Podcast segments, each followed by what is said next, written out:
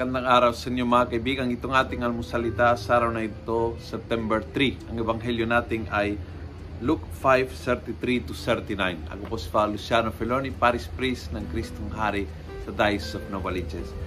Uh, sabi ni Jesus sa ebanghelyo, a very strong sentence para sa akin. You can't make wedding guests fast while the bridegroom is with them.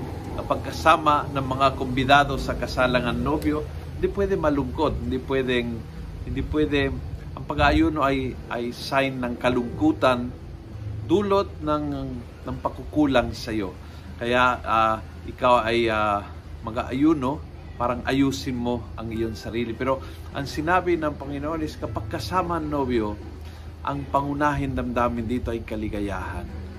Kaya feeling ko ngayong panahon na ito, bagay na bagay ito. Kasi ngayong panahon na ito, maraming nating nararamdaman na na bukal ng kalungkutan. Maraming pagsubok, maraming problema, marami tayong uh, dinadaanan na suliranin sa ating buhay. Maraming agam-agam at maraming definitely maraming bukal ng takot at pangamba. Pero kasama natin ang nobyo, kaya ang pangunahin damdamin ay ligaya, tuwa, hindi mawawala ng pag-asa ang isang tao na alam na kasama ang Panginoon sa oras na ito. At yun ang pinaka-importante. Kaya si Kristo ang sentro ng buhay natin at hindi dapat mawala. Pag nawala ang nobyo, sakalang silang mag-aayuno, sabi ng Panginoon. Kaya ngayon, mag-enjoy po tayo. Mag-enjoy ang buhay natin. Buhay pa tayo.